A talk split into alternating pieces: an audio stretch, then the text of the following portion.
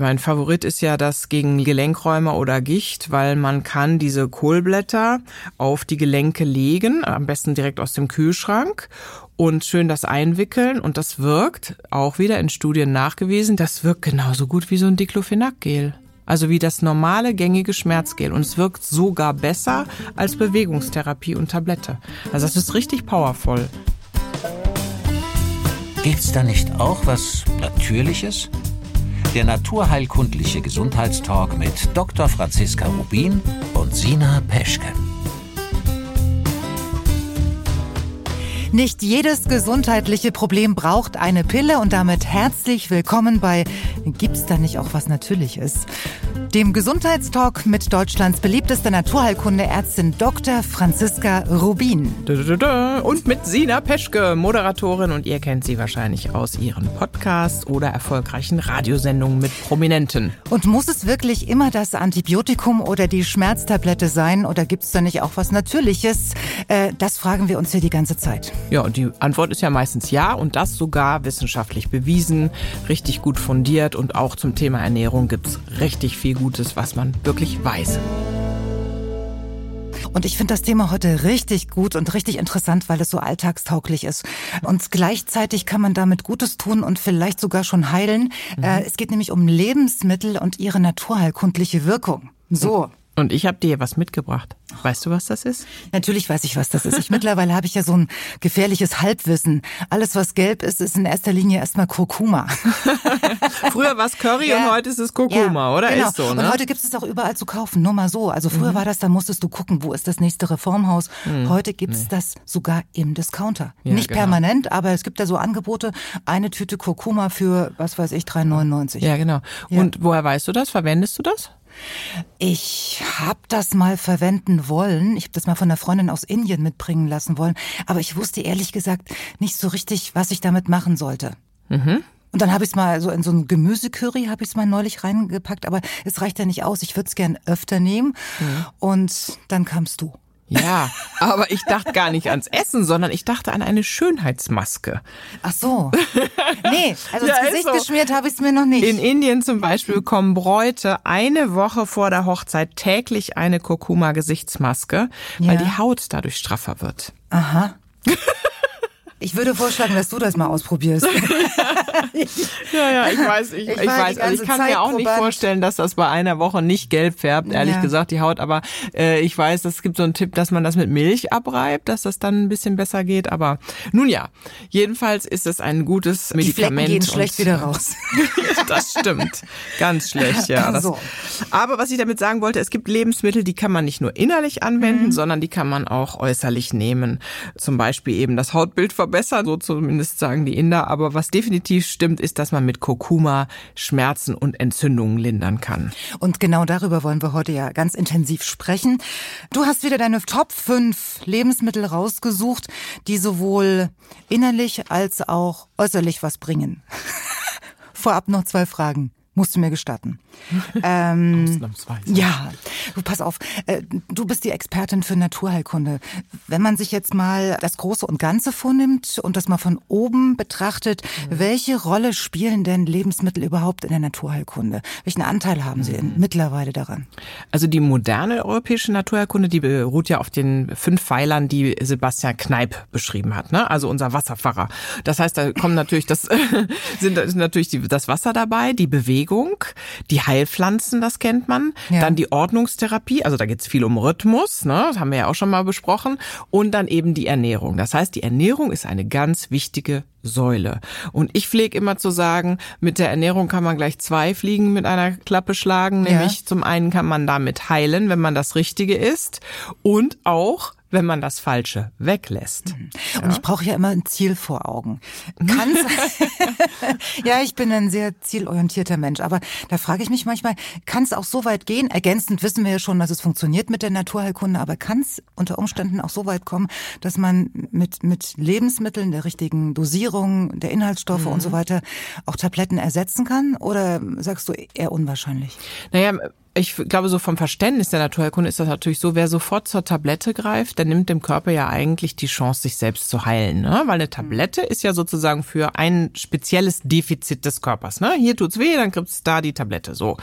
Und wenn ich jetzt grundsätzlich versuche, meinen Körper in einer guten Stimmung zu halten, sozusagen in einer guten Position, ja, also mit Lebensmitteln, die äh, wirklich alles haben, dann befähige ich den natürlich, mich auch gegen vieles zu wehren und viele Probleme bekommen kommt der erst gar nicht, weil viele Themen, die wir heutzutage haben, und das ist egal, ob das Herzinfarkt und Schlaganfall ist oder Reizdarm oder Übergewicht, ja, oder mhm. Diabetes oder Bluthochdruck, das hat maßgeblich mit Ernährung zu tun. Das wissen wir auch alles. Das Problem sind dann oft unsere Gewohnheiten. Dann nehmen wir jetzt den kürzesten Anlauf zu den Top 5. Die fünf besten Empfehlungen von Franziska Rubin für heilsame Lebensmittel. Ja, also da fangen wir mal an mit dem Hafer. Das ist für mich Platz fünf Und wichtig vielleicht nochmal, alles, was ich jetzt heute hier sozusagen mitgebracht habe oder andenke, sind ganz einfache Lebensmittel, die jeder im Kühlschrank hat, die jeder zu Hause hat oder ganz schnell besorgen kann, die nicht teuer sind, aber die trotzdem extrem viel Power haben, ja, in gesundheitlicher Hinsicht. Und ich meine, der Hafer, der ist ja jetzt Gehört aber nicht überall. in den Kühlschrank, ne? Nein. Das stimmt. Aber früher war das Pferdefutter, muss man auch sagen. Oder arme Leute essen oder sowas, ja. ja? Aber das ist jetzt anders. Was macht Hafer plötzlich so interessant? Ich habe das früher den Kanickeln gegeben zum Beispiel. Ja, ja man kann gefreut. echt sagen, der ist richtig aufgestiegen zum regionalen Superfood. Ja. Mhm. Der ist sehr nährstoffreich, der hat viel Eisen, Magnesium und Zink, viele, viele Ballaststoffe. Hafer war übrigens 2017 Arzneipflanze des Jahres. Ja. Mhm. Innerlich würde ich sagen, ist der vor allen Dingen für den Darm gut, aber sehr interessant auch gegen Diabetes und alle, die einem Diabetes vorbeugen wollen. Ja, das ist ja interessant. Aber dann stehe ich manchmal im Laden und dann steht äh, zart und ähm, was ist die andere Variante? Vollhafer oder genau. sowas. Das ja? ist Geschmackssache, aber wichtig ist, dass man halt den richtigen Hafer nimmt, also Vollkorn. Ne? Und wie funktioniert das jetzt mit dem Diabetes? Was passiert da im Körper? Also 1902, da gab es noch keine Insulinbehandlung, muss man wissen. Da hat ein deutscher Diabetologe, der hieß Karl von Norden, die Haferkur entwickelt. Ne? Mhm. Und faszinierenderweise ist diese Wirkung dieser Kur mittlerweile wissenschaftlich bestätigt worden. Diese Kur senkt den Insulinbedarf um ein Drittel. Ja. Das muss man erstmal schaffen mit Medikamenten. Ja, das ist wirklich vergleichbar den gängigen Diabetes-Medikamenten und wird auch zur Unterstützung der Therapie empfohlen. Besonders wirksam übrigens bei Prädiabetes, also die Leute, die so diese Vorstufe haben, die können sich oft Medikamente für lange Zeit sparen. Wenn sie genügend Hafer essen. Genau. Was ist genügend? Das liegt an diesen Beta-Glucanen, die da drin sind, ja. weil die, musst du dir so vorstellen, die gehen in deinen Darm und dann werden die 20 mal so groß, ja. Also die können das 20-fache Volumen an Wasser finden. Und dadurch bleibt die Nahrung länger dann in Magen und Darm. Kohlenhydrate werden langsamer rausgelöst und das führt dann zu diesem Blutzucker- und Insulinspiegel, der viel ausgeglichener ist. Und dafür gibt's Hafertage. Übrigens auch noch spannend. Viele Leute sagen ja, die haben Leberprobleme, ne? Und Leute, die Diabetes haben, haben ja zu 70 Prozent eine Fettleber. Das auch noch. Und alle, die ihren Cholesterinspiegel senken wollen, auch die können von Hafertagen profitieren. Also morgens, mittags, abends Hafer. Wie viel Hafer und wie, wie viele Tage pro Woche? Witzigerweise braucht man tatsächlich nur zwei Tage im Monat oder einen in der Woche, wenn man das intensivieren will. Und da nimmt man einfach zu den Mahlzeiten Hafer und kombiniert das dann mit Obst oder Gemüse. Ne? Mhm. Morgens mal mit Obst, mittags mit Gemüse. Und nimmt einfach 50 Gramm sind es, glaube ich, Hafer jeden Tag. Also das habe ich auch in, in, mehreren Büchern beschrieben. Da muss man extrem vorsichtig sein. Man denkt, so was, so ein bisschen Hafer soll satt machen, ja. Und wenn mhm. der aber zur Höchstform aufläuft, dann äh, bist du wirklich einen halben Tag satt. Das wie, wie hast du gesagt, für 15-fachig, oder? Genau, 20-fache. 20-fach. Noch besser. 20-faches Volumen. Ja. Also es ist so ganz einfach, zwei Tage im Monat oder einmal pro Woche dreimal 50 Gramm Hafer über den Tag verteilt, mhm. ungefähr. So, ne? Und dann nimmt man da eben entweder Obst oder Gemüse dazu. Und man kann das auch nur mit Brühe machen, wenn man Lust auf was Herzhaftes hat. Mhm. Haferbrei, Porridge oder sowas kochen meine Kinder jeden Morgen, weil das ja in Australien gang und gäbe ist. Und ich würde das machen, aber wenn ich das konsequent mache und auch tatsächlich einen Diabetes habe, dann ruhig mal wirklich die Blutzuckerwerte äh, konsequent beobachten und das dann auch dem Arzt sagen, was man da gemacht hat, mhm. weil eventuell hat man wirklich Glück und kann Medikamente weglassen oder zumindest anpassen. Also deinen kleinen Einwurf müssen wir jetzt vielleicht sogar noch mal ganz kurz erklären, weil vielleicht wissen ja nicht alle, dass du mal so eine Auszeit gemacht hast. Ich habe ja immer gesagt, ich wusste, dass du wiederkommst. Du warst vier oder fünf Jahre mal in Australien mit deiner mhm. Familie mhm. und da essen die alle Hafer, weil es nichts anderes gibt. Boah, die Australier haben super Essen. Also die haben ja ganz viele Superfoods auch und durch diese asiatischen Einflüsse und durch das tropische Klima. Also da kann man genial essen in Australien. Ja. Die haben auch sehr viel Verständnis für gesunde Lebensmittel. Also mhm. vieles, was es hier gibt, ähm, ich meine, da gibt's auch Fastfood, aber vieles, was hier so, ah, nee, das gibt's da gar nicht. Ja. Und die haben auch ein Händchen dafür, Lebensmittel zu mischen. Also die haben dann Sauerkraut und dann tun die aber da eben Kurkuma dazu oder solche Sachen. Also mhm. die sind da wirklich ganz weit vorne. Aber sehr beliebt ist nach wie vor der Porridge, der ja eigentlich aus dem Englischen kommt. Ist ja ein super günstiges Essen. Lebensmittel mhm. und man kann eigentlich ganz viel damit machen und es okay. beimischen. Hafer gilt ja als Aufbaukost, das weiß man ja. Aber wer viel Verdauungsprobleme hat, Verstopfung zum Beispiel, aber auch Durchfall, der kann diesen Darm mit täglich 20 Gramm. Und da würde ich dann die Haferkleie empfehlen, wieder fit machen. Und die kann man einfach drüber streuen, Müsli, Joghurt oder auch in Suppen mischen oder sowas. Das macht sogar ein bisschen sämiger und eben genug trinken dazu. Mhm. Machst du Hafer mit Milch oder mit Wasser oder den Porridge? Äh, manchmal gemischt. Kommt drauf an. Also zum Beispiel, ich habe, wir trinken alles durcheinander. Wir nehmen auch viel Mandelmilch mhm. oder Hafermilch sogar. Das okay. bietet sich ja an. Ja, Hafermilch super. Ja, je mehr Hafer halt, desto besser. Kann man Hafer auch äußerlich anwenden? Kann man damit Gutes tun? Kriegt man da irgendwas ja. weg von? Hafer, das finde ich ja immer faszinierend, dass die Lebensmittel innerlich anders wirken als äußerlich. Und Hafer ist meine Hauptempfehlung eigentlich für juckende, kratzende Haut. Also auch richtig bei handfester Neurodermitis mal probieren. Auch für Kinder ist das interessant. Man kann zum Beispiel einen Bad machen dann mit Haferkleie. Dann nimmt man so 100 Gramm Kleie in so ein Tuch und macht da so Haargummi drüber, ne, dass das da drin bleibt quasi und tut den Beutel einfach ins Badewasser rein. Und dann kann man halt immer mal so ausbringen, so zitschen, ne, dass das ein bisschen mehr rauskommt. Das wirkt extrem beruhigend auf die Haut und gut gegen Jucken und auch diese gegen diese Trockenheit. Ja. Das ist auch ganz gut wissenschaftlich äh, fundiert, weil Hafer entzündungshemmend wirkt, äußerlich wundheilend und eben auch eine hautschützende Wirkung hat. Kommen wir zu Tipp Nummer vier. Ja, das wird dich wahrscheinlich erstaunen, was ich als vier ausgesucht habe. Das ist nämlich die Kartoffel. Ach nö, das erstaunt mich jetzt nicht. Nee, magst du gern Kartoffeln? Ich, ich höre nur Gutes über Kartoffeln. weißt du, wie viel die Deutschen essen im Jahr? Nein. 56 Kilogramm. Na gut, dann ist einer für mich mit, aber. das ist eine äh. super Sache, weil die hätte ich ja sonst nicht gewählt. Die sind einfach sehr gesund. Die waren mal so ein bisschen Verrucher, weil man gesagt hat, die machen dick. Übrigens, wenn man die kocht und dann in den Kühlschrank stellt, dann verändert sich die Zusammensetzung der Kohlenhydrate besser. Dann werden die langsamer aufgenommen am nächsten Tag. Also ruhig ein bisschen mehr kochen und dann immer mal im Kühlschrank stehen lassen und die nächsten Tage weiter davon essen. Da tut mhm. man sich was Gutes mit. Also wir reden natürlich hier jetzt von der frischen gekochten Kartoffel und wir reden nicht von Pommes ne? oder Chips oder fertig äh, Kartoffelsalat, weil da geht natürlich der da Großteil dieser 56 Kilo drauf. Da geht der sagen, ne? Selbstbetrug ne? schon los, ja. Genau, und das ist ungesund, muss man ganz klar sagen. Eigentlich sind Kartoffeln leicht verdaulich, haben viele Ballaststoffe und ein toller Tipp für Leute mit äh, Sodbrennen ja, also Magen-Darm-Beschwerden, insbesondere Magen, ist Kartoffelsaft, weil der die überschüssige Magensäure bindet. Was meinst du mit Kartoffelsaft? Kannst du selber herstellen, aber aus rohen Kartoffeln. Den gibt's aber auch im Bioladen oder im Reformhaus. Da muss man sich das Leben auch nicht schwer machen, wenn man es nicht möchte.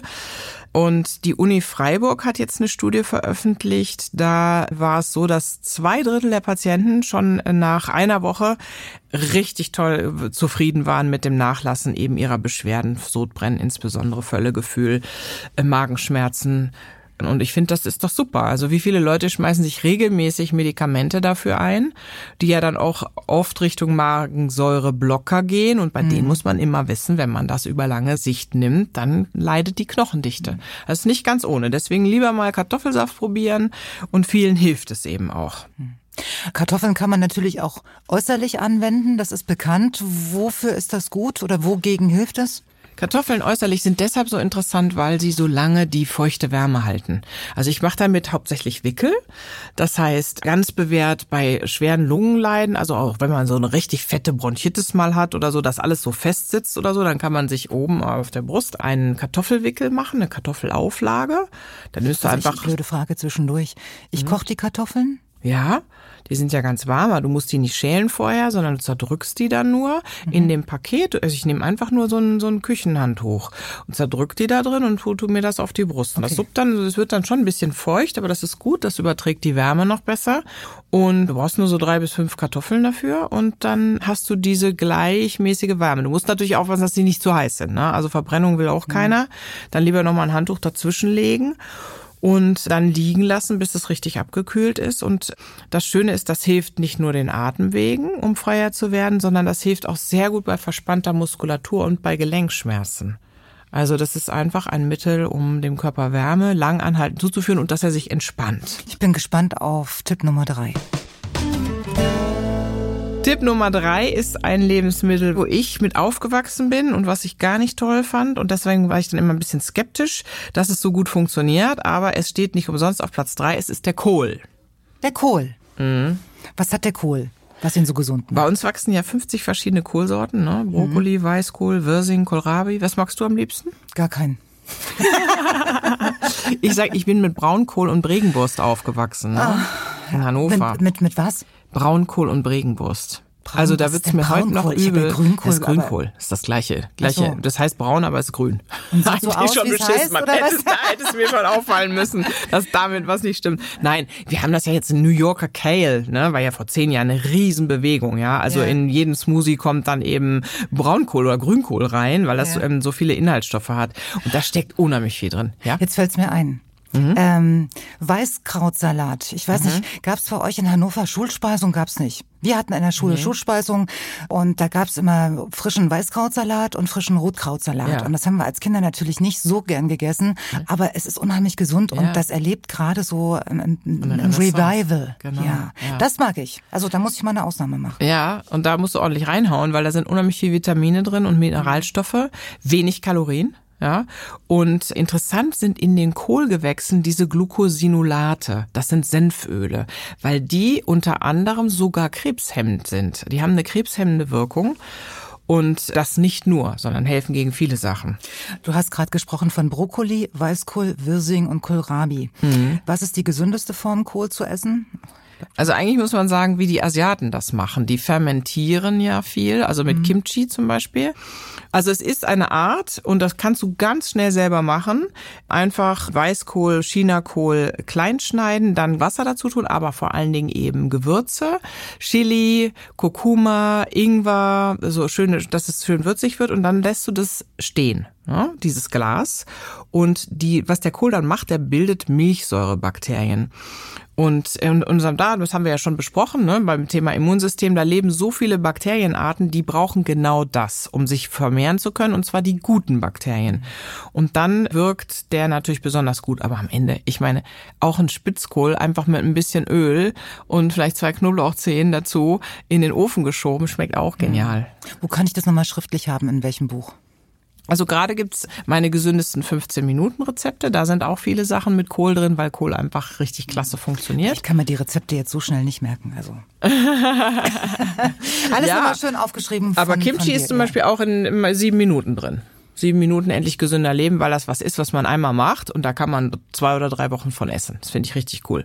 So kann man auch Kohl äußerlich anwenden. Ja, das na, was? na klar. Und mein Favorit ist ja das gegen Gelenkräume oder Gicht, weil man kann diese Kohlblätter auf die Gelenke legen, am besten direkt aus dem Kühlschrank und schön das einwickeln und das wirkt auch wieder in Studien nachgewiesen. Die findet man übrigens alle in Einfach heilen mit Natur, dem Buch. Ja. Das wirkt genauso gut wie so ein Diclofenac-Gel. Also wie das normale gängige Schmerzgel. Und es wirkt sogar besser als Bewegungstherapie und Tablette. Also das ist richtig powerful. Bin total beeindruckt. Platz Nummer zwei. Platz Nummer zwei. Da würde ich sagen, das ist für mich auf alle Fälle der Honig. Der, Der Ho- ganz normale Honig. Genau. Und zwar sogar als Aufstrich aufs Frühstücksbrötchen, weil, was ich spannend finde, immer bei Honig, wenn man den regionalen Honig nimmt, ne? also nehmen wir an, ich habe so einen Bio-Imker in der Gegend, ich nehme diesen Honig und esse den das ganze Jahr, dann hat er eine vorbeugende Wirkung gegen Allergien, gegen Pollen etc., weil ich nehme ja diese Pollen in einer ganz kleinen Form da jeden Tag zu mir und mache praktisch eine Desensibilisierung gegen die Pflanzen, die in meiner Umgebung sind. Also ich finde das sehr spannend, viel Honig zu essen. Aber der kann natürlich auch mehr. Ich schreck da manchmal ein bisschen zurück, weil manchmal bin ich so nah dran, so mit einem Kaffeelöffel an dem Glas und denke mir, oh, die Kalorien, so ein Löffel voller Zucker und so weiter. Weil es, am Ende ist es ja Zucker, ne? Also Natürlich ja ist das Zucker. Fruchtzucker, ne? Ja. Und wir wissen ja auch, dass der für die Leber nicht gut ist, aber du musst ja nicht das halbe Glas essen. Und der Löffel am Tag, der ist bestimmt eine gute Idee. Und ich meine, was macht man sonst aufs Frühstücksbrötchen? Das ist ja auch die Frage. Also wenn ich mich entscheiden müsste zwischen Honig und Salami, dann weiß ich aber, was besser ist. Ich will jetzt nicht schon wieder rumprahlen, aber ich habe, ich habe das Frühstücksbrötchen schon lange abgewählt. Hm. Kommt nicht mehr auf den Tisch. Ich mache jetzt wirklich diese Porridge-Nummer. Ja. Oder dann halt so ein Joghurt mit allem drum und dran, mit Leinsamen und Früchten und so weiter. Und das macht auch satt. Ja, oder selber mal ein Brot backen. Es gibt so tolle Brote, Nee. die ganz viel äh, Körner enthalten Das und musst du die wirklich lange halten. Also da gibt's ganz tolle Rezepte.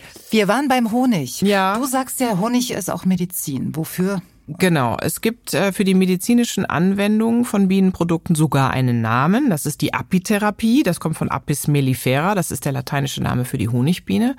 Und da zählen noch andere Produkte dazu, ne? Also Pollen, Propolis, Bienenwachs und auch die Stocklufttherapie. Da geht man dann in solche Bauten. Also man, man Mach mal atmet. langsam. Stocklufttherapie. ja. Da, da wird quasi die Luft aus dem Bienenstock umgeleitet mit so einem Schlauch und man atmet die ein. Weil die Bienen machen sehr viele Sachen, die sind sehr stark antibakteriell, gegen Viren etc., um sich selber zu schützen. Die leben ja sehr dicht aufeinander. Und das können die nur, indem sie sozusagen diese ganzen wunderbaren Stoffe produzieren, die uns auch nutzen. Also das ist halt das Schöne, der Honig wirkt gegen alles quasi. Der macht alles tot, was da nicht sein sollte, egal ob das Bakterien sind, Viren oder Pilze. Ja, der kann was ganz Besonderes. Und deswegen nutzt man den so in der Medizin. Wir haben ja mittlerweile immer mehr mit resistenten Keimen zu tun. Also das heißt, viele Wunden sprechen nicht mehr an auf Antibiotika und gegen Viren haben wir sowieso nichts Gescheites oder nicht viel. Und dann kommt dieser medizinische Honig zum Einsatz. Den gibt's sogar dann richtig in, ähm, in Deutschland ist der erst so, glaube ich, seit 15 Jahren zugelassen, noch nicht so gebräuchlich. In Australien machen die unheimlich viel damit, dass Wunden mit Honig behandelt werden, weil der Honig wirklich die schlechten Keime daraus sortiert. Das war jetzt die Kategorie Honig von außen, Genau. von innen. Innen macht man sich das natürlich genauso zunutze, ne? Also, dass man diese entzündungshemmende und aber auch Bakterien oder Viren tötende Wirkung hat. Spannend, wir haben es schon angesprochen, für Krebspatienten, insbesondere die an Kopf und Hals bestrahlt werden, unbedingt ähm, die Behandlung mit Honig unterstützen, ja, also Honig zu sich zu nehmen, weil dann die Mundflora in Ordnung bleibt. Und dann kann man nachher besser essen wieder. Aber am Ende muss man auch kritisch sein und sagen, Honig ist nicht gleich Honig. Welchen nehme ich denn wofür? Es gibt ja, Ja. Lendenblütenhonig, es gibt Rapshonig, es gibt Ja. Waldhonig, es gibt Wald- und Wiesenhonig. Genau, bei meinen drei Flüssig Kindern ist das fest. auch so, dass die mittlerweile Ja. alle einen, einen anderen Honig haben wollen. Dann stehen da so sechs Gläser rum am Ende. Ja. Ähm, also ich glaube, die Art des Honigs ist nicht so ausschlaggebend, sondern eher, dass man wirklich einen Imkerhonig nimmt, am besten einen Biohonig oder eben von einem Imker um die Ecke. Also der Imkerverband, der schützt ja auch davor, dass äh, das quasi verdünnt wird, weil viele Honige sind auch mit Zucker versetzt etc. Und dann kommt man in eine andere Kampfklasse, wenn man sozusagen diesen Manuka-Honig zum Beispiel nutzt, der ja aus Australien und Neuseeland kommt. Ja. Weil der Manuka-Honig, der hat einen bestimmten Inhaltsstoff, das ist das Methylglyoxal. Und das wirkt noch viel stärker als diese Peroxide im normalen Honig. Das heißt, was der normale Honig kann, wird da noch massiv verstärkt. Ja, diese Wirkung gegen alle möglichen Keime. Also er wirkt nicht anders, sondern nur stärker. Kann man das so Ja, verallgemeinern? ungefähr. das macht dann auch den Preis aus. ja, und der zieht Ich auch in- wirklich, ich stand neulich davor. Waren das nicht 40 Euro oder waren es sogar noch mehr? Der Preis hängt ganz viel mit diesem Methylglyoxalanteil zusammen. MGO steht ja da auch immer drauf. Und je höher dieser Anteil ist, desto stärker wirksam ist der natürlich. Aber der schmeckt dann auch ein bisschen kräftiger, ja. Also das muss man auch mögen. Und ich nutze den zum Beispiel immer bei Halsschmerzen, auch gegen Herpes. Lippenherpes ist der wunderbar. Aber du hast ja gefragt, die klassische Honiganwendung ist eigentlich Meerrettichhonig. Hast du schon mal gemacht? Nie. Hustensirup. Du brauchst nur Meerrettich reiben, dann mit Honig versetzen. Der Honig zieht quasi dem Meerrettich die Wirkstoffe raus und das ist unheimlich gut. Also das ist sehr, sehr beruhigend, wenn man Halsschmerzen hat, wenn man Husten hat. Zwei bis dreimal täglich so einen Löffel davon einnehmen und durch den Honig essen es auch die Kinder, finde ich. Ich nehme für mich immer sehr scharfen Meerrettich. Ich liebe das auch. Aber ach übrigens, apropos Kinder, wichtiger Hinweis: Ja. Kein Honig für Kinder unter einem Jahr. Absolut nicht. Ja, die, die haben noch nicht die Abwehrstoffe im Darm, dass sie sich wehren könnten, falls da doch mal was drin ist. Das ist ja ein Rohprodukt. Später aber kann man durchaus diese Hustensaft-Alternative mal Genau. probieren, wenn ich dich richtig verstanden habe. Ich reibe den Meerrettich. Nein, ich nehme ihn aus dem Glas. Kannst du Und dann- machen. Fünf dann, Esslöffel ja, Meerrettich, fünf Esslöffel Honig- Honig, Honig, vermischen und dann. Ah, Wenn du das dreimal gegessen hast, der willst du auch, glaube ich, auch nicht mehr. Dann, dann wirst du automatisch gesund, oder? Das ist gar nicht schlimm, weil du Mhm. musst gar nicht den Meerrettich essen, sondern du nimmst den Saft, der da austritt. Ich habe verstanden. Jetzt kommen wir nochmal zur äußerlichen Anwendung. Noch ein paar mehr Details. Wir hatten es vorhin schon kurz angesprochen. Äh, Was würdest du gerne noch hinzufügen? Ja, ich find's faszinierend, dass der Medi-Honey, ne, das ist ja dann sozusagen gereinigter Honig, das ist der, Der medizinische, medizinische Honig, Honig, genau, den gibt's mittlerweile in Tubenform und den gibt's als Pflaster. Kommt auch eben aus Neuseeland, Australien und äh, der wirkt einfach antibakteriell. Und ich habe es auch bei meiner eigenen Tante erlebt, dass der wirklich, die hat offene Stellen am Bein gehabt, die wirklich kaum zu beherrschen waren. Und das ist einfach interessant, wenn man auch gerade auf Antibiotika nicht mehr gut anspricht, weil der Honig entzieht den Keimen das Wasser und die Wunde bildet auch deutlich mehr Wundsekret, wenn man diese mit Honig behandelt. Das kommt durch den Zucker und dann hat man noch dieses Methylglyoxal, was dann sozusagen die Wunde desinfiziert. Und das kann man aber auch genauso einfach nur für trockene Haut nehmen, für eingerissene Fersen oder aber auch so generell zur Hautpflege. Was dich jetzt wahrscheinlich wieder interessiert. Ich habe keine eingerissenen Fersen. Nein, aber äh, kommen wir jetzt zu deiner persönlichen Nummer eins. Ja, die hast du ja schon in der Hand und neben dir die Tasse, denn Kurkuma, muss man sagen, steigt immer mehr zum Superstar unter den Gewürzpflanzen auf. Kurkuma wirkt entzündungshemmend, antibakteriell und antiviral. Da haben wir die gleiche Geschichte. Das wirkt quasi gegen alles. Und dazu gibt's mittlerweile über 5000 Studien. Kann man auch super nachlesen mal auf der Internetseite von der Uni Freiburg. Da sind die veröffentlicht. Und meistens kommen natürlich in den Studien diese hochdosierten Kurkuma-Medikamente zum Einsatz. Ne? Die nimmt man dann als Kapsel. Und fand ich sehr spannend. Begleitung von Krebstherapie. Es war zum Beispiel da bei Darmkrebs und Brustkrebs eine Studie hat die Behandlungsergebnisse, also die normalen schulmedizinischen Behandlungsergebnisse deutlich verbessert. Das fand ich interessant. Und es lindert auch Nebenwirkungen wie Durchfall oder Verstopfung. Und wir haben viele wissenschaftliche Studien, die zum Beispiel beweisen, dass das bei rheumatischen Gelenkentzündungen hilft, aber auch bei Kniearthrose. Und es regt außerdem den Stoffwechsel an. Und wie wird jetzt dieses Kurkuma vom Körper aufgenommen? Also Kurkuma kann man gut aufnehmen und die medizinische wirksame Dosis sind die zwei Teelöffel am Tag und viele Leute tun das regelmäßig in das Essen, hier und da. Du machst das nicht, ne? So wie du guckst. Nein, ich, ich, hatte, ich hatte keine Idee, ehrlich gesagt. Es ist ja nicht geschmacklich besonders stark. Also man kann wirklich, wenn man was Deftiges kocht oder was Herzhaftes, ja, nicht deftig, sondern herzhaft, dann kann man einfach diese zwei Teelöffel dazu tun pro Kopf und es wird den Geschmack nicht deutlich verändern. Und natürlich, wer viel scharf kocht, also indische Sachen, thailändische Sachen etc., so, der hat da eh kein Problem mit. Ich persönlich mag halt die goldene Milch. Und zwar Die der ist super. Hier Ja. kann ich endlich mal mitreden. Nein, ich muss sagen, ich habe das zu Hause mal ausprobiert und kann wirklich sagen, wer das gerne machen möchte, wer diese berühmten zwei Teelöffel aufnehmen möchte und nicht weiß, wie es am besten und am effektivsten gehen soll und die anderen vielleicht beim Kurkuma im Essen nicht mitmachen, empfehle ich wirklich diese Milch. Es wird so eine Paste, Genau. eine braune Paste, die packt man ins Glas.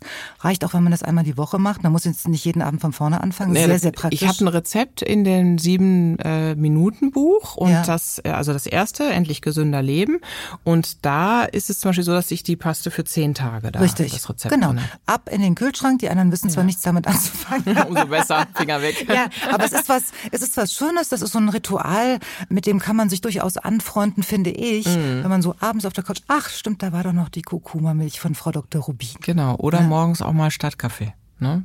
Naja, das, da müssen wir nochmal drüber reden. Statt dem dritten Kaffee dann vielleicht in deinem Fall. Also wichtig ist ja, Kurkuma braucht ja was. Ne? Der hat ja Zündstoffe, das sind Wärme, Pfeffer und etwas Fett. Und das hast du natürlich in fast jedem herzhaften Gericht, weil es ist egal, wo das Fett herkommt. Ob das hier jetzt aus der Milch kommt oder ob das da vom Öl, vom Kochen oder sowas ist, das braucht jedenfalls Kurkuma, um besser aufgenommen werden zu können. Und ähm, jetzt gibt's natürlich auch viele Trockenextrakte und Kapseln etc. Da würde ich sagen, das sollte man zumindest seinem Arzt sagen und wissen, dass es die Wirkung von einigen Medikamenten beeinflusst, also zum Beispiel Diclofenac, Ibuprofen, Aspirin und vor allen Dingen verstärkt es die Blutungsneigung. Das heißt, das Blut wird tatsächlich ein bisschen dünner davon. Das heißt, Leute, die sowieso Sachen nehmen, dass damit ihr Blut dünner wird, die können dann plötzlich merken, dass sie so kleine Blutungen kriegen. Ach so, weil es noch mehr verdünnt, weil es die, genau. die Effektivität der, der Medikamente erhöht. Ja, Aha, also es manche naturheilkundlichen Stoffe senken ja die Wirkungsweise ab. In dem Fall genau. ist es genau. andersrum. In dem Fall geht es bei Kurkuma, würde ich sagen, hauptsächlich darum, dass das Blut etwas dünner wird. Und wichtig ist vielleicht auch, nicht viel hilft viel, weil äh, wenn man diese zwei Teelöffel isst, dann nützt es dem Magen. Wenn man aber ab vier Teelöffel oder gar acht nimmt am Tag, dann macht das auch Magenschmerzen. Gut, dass du sagst. Du hattest vorhin schon mal von den indischen Bräuten gesprochen, die Kurkuma-Masken eine Woche vor der Hochzeit auftragen, damit die Falten weggehen. Äh, gibt es noch andere Gründe, warum man das nehmen sollte, weil es einfach gut ist? Vielleicht ist es ja auch gut für die Nerven und wir haben es nur noch nicht kapiert vor der Hochzeit. Ähm, also, es wirkt entzündungshemmend, es wirkt keimtötend, es wirkt zellerneuernd, ja. Und deshalb empfiehlt es sich natürlich bei Hautproblemen. Man kann übrigens auch Kurkumaöl nehmen. Gegen Schuppenflechte zum Beispiel oder mhm. Kurkuma-Auflagen sind schnell gemacht. Da verrührst du eigentlich nur das Pulver mit ein bisschen Öl oder Wasser, machst es warm. Das hilft auch gegen Neurodermitis. Und was muss ich genau machen?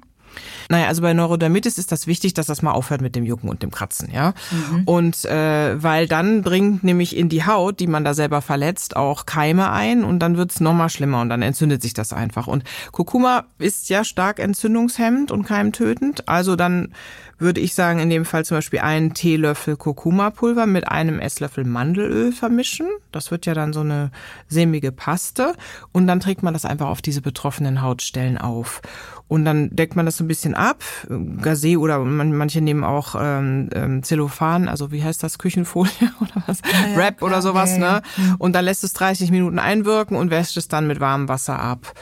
Wenn man tatsächlich Gelbfärbung hat, dann bekommt man die am besten eben mit Milch oder Öl mit irgendwas Fettigem wieder weg. Aber manchmal ist das auch gar nicht so schlimm.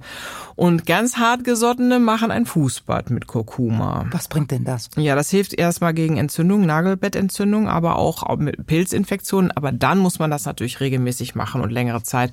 Und ich würde fast mal vermuten, dass man dann wirklich gelbe Füße bekommt. Aber wem das egal ist, ich vermute mal, es wird gut helfen. Das habe ich selber noch nie ausprobiert. Wollen wir nochmal zusammenfassen? Was heißt wir machen? Du. Mir wäre nur noch mal wichtig, dass du vielleicht noch mal was zum Rezept sagst, zur goldenen Milch, weil ich könnte mir vorstellen, dass der der eine oder andere jetzt sagt, ach, das würde ich jetzt mal ausprobieren. Also man nimmt zwei Teelöffel Kurkuma mit einem Esslöffel Honig und dann äh, kommt aber Muskat dazu. Es kommt Zimt dazu, wer möchte Kardamom und es kommt Ingwer dazu. Natürlich das bisschen Pfeffer, was man braucht. Mhm. Und dann macht man eben daraus diese dicke Paste, die gut im Kühlschrank stehen bleiben kann. Ja, und das kann ja eigentlich jeder mal probieren, der will. Wie ist es mit der Kurkuma-Maske? Nur mal so. also du möchtest heiraten. Gut, dann machst du folgendes. Vier Esslöffel Kurkuma, eine halbe Tasse Haferflocken, drei Esslöffel Honig und eine halbe Tasse Vollmilch. Also Kurkuma, Haferflocken, Honig, Vollmilch kann man ja auch machen, wie man möchte, weil die Haferflocken haben wieder diesen Reibeeffekt auf der Haut, gell? Und dann tust du das drauf, einrubbeln, 30 Minuten einwirken lassen und mit dem nächsten Date kann nichts mehr schiefgehen. Hammers? Fandest du das jetzt blöd, mein Rezept? Nein. Nein, das war wunderbar. Ich, ich bin noch der beste Beweis dafür, dass es funktioniert. Ach so. Für mich gut, mir schmeckt's. Wann habe ich das in der letzten Zeit gesagt? Hm? Ja. Sehr selten. Also die goldene Milch hat dein Leben bereichert. Ja, kann man so sagen. Finde ich gut. Schön, super. Und tolles Rezept. Also das ist vielleicht auch das Fazit. Kurkuma und all die anderen Lebensmittel, die können viel mehr, als man weiß. Mhm. Wenn man sie nutzt, kann man bewusst gegen bestimmte Krankheiten vorgehen. Man kann aber auch vielen Erkrankungen vorbeugen. Und das Schöne ist, je mehr ich von diesen gesunden Sachen in mein Leben einbaue, desto mehr werde ich die anderen weglassen. Ja, weil so viel kann ich gar nicht essen. Das ist auch ein bisschen überlisten. Ja, wenn man mhm. sagt, diese fünfmal am Tag Obst und Gemüse, das ist eine Überlastung, weil wie viel kann man dann noch an anderen Dingen essen? Ja, wenn man mhm. damit beschäftigt ist oder so. Und man braucht oft die guten Rezepte dafür. Und wenn man die hat, dann kann es nur nach vorne gehen. Und übrigens die ganzen Tipps, die wir hier genannt haben, ist ja, ja. aus dem Buch Heilen mit Lebensmitteln. Und das war ja ein super Knaller, weil es einfach klappt und weil es verblüffend ist, was man mit Lebensmitteln machen kann. Schönes Schlusswort. Und damit war das erstmal die letzte Folge der ersten oh. Staffel von Gibt's da nicht auch was Natürliches, Frau Dr. Rubin? Und wenn ihr jetzt auf Nummer sicher gehen wollt, dann abonniert doch einfach den Podcast in der App eurer Wahl und definitiv seid ihr dann die Ersten, die es erfahren, wenn es mit einer neuen Staffel weitergeht. Oh, das wäre wunderbar, ja. finde ich. Mir hat's richtig viel Spaß gemacht.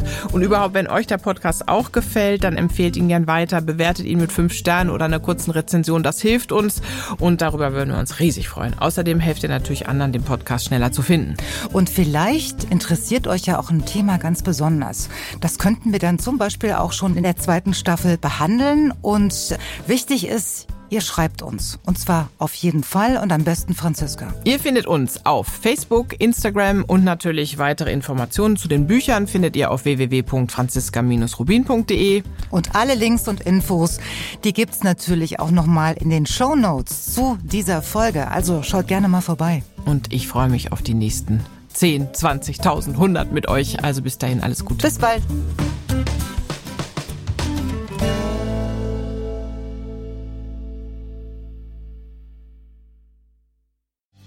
Und herzlich willkommen bei Ganz schön mutig, dein Podcast für ein erfülltes Leben. Mein Name ist Melanie Wolfers. Und mein Name ist Andreas Bormann. Ich bin Radiojournalist und bin alle 14 Tage ja mit dir, Melanie, verabredet. Und wir wollen über, ich nenne das so, die Facetten des Lebens reden, denn du bist ja Philosophin und Bestsellerautorin, arbeitest in der Beratung und hast daher ja ganz viele Erfahrungen, wenn es um das Leben geht. Und mir geht es um das Leben. Das Leben, sag ich mal so, ist keine Generalprobe. Jeder Augenblick, den wir leben, ist einmalig. Und jeder Mensch ist innerlich sehr viel reicher, als er selbst ahnt. Davon bin ich überzeugt. Und daher möchte ich Menschen anregen zu erkunden, was in ihnen steckt. Und jede und jeder soll die eigenen Antworten finden auf die Fragen, die ihm das Leben stellt. Darauf bin ich gespannt und eines ist noch zu sagen, ganz schön mutig, dein Podcast für ein erfülltes Leben gibt es kostenlos zu hören auf allen gängigen Podcast-Plattformen. Jeden zweiten Dienstag gibt es eine neue Episode. Weitere Informationen findet ihr auf melaniewolfers.de. Bleibt nur noch zu sagen, ihr hört von uns, wir freuen uns auf euch. Bis dahin.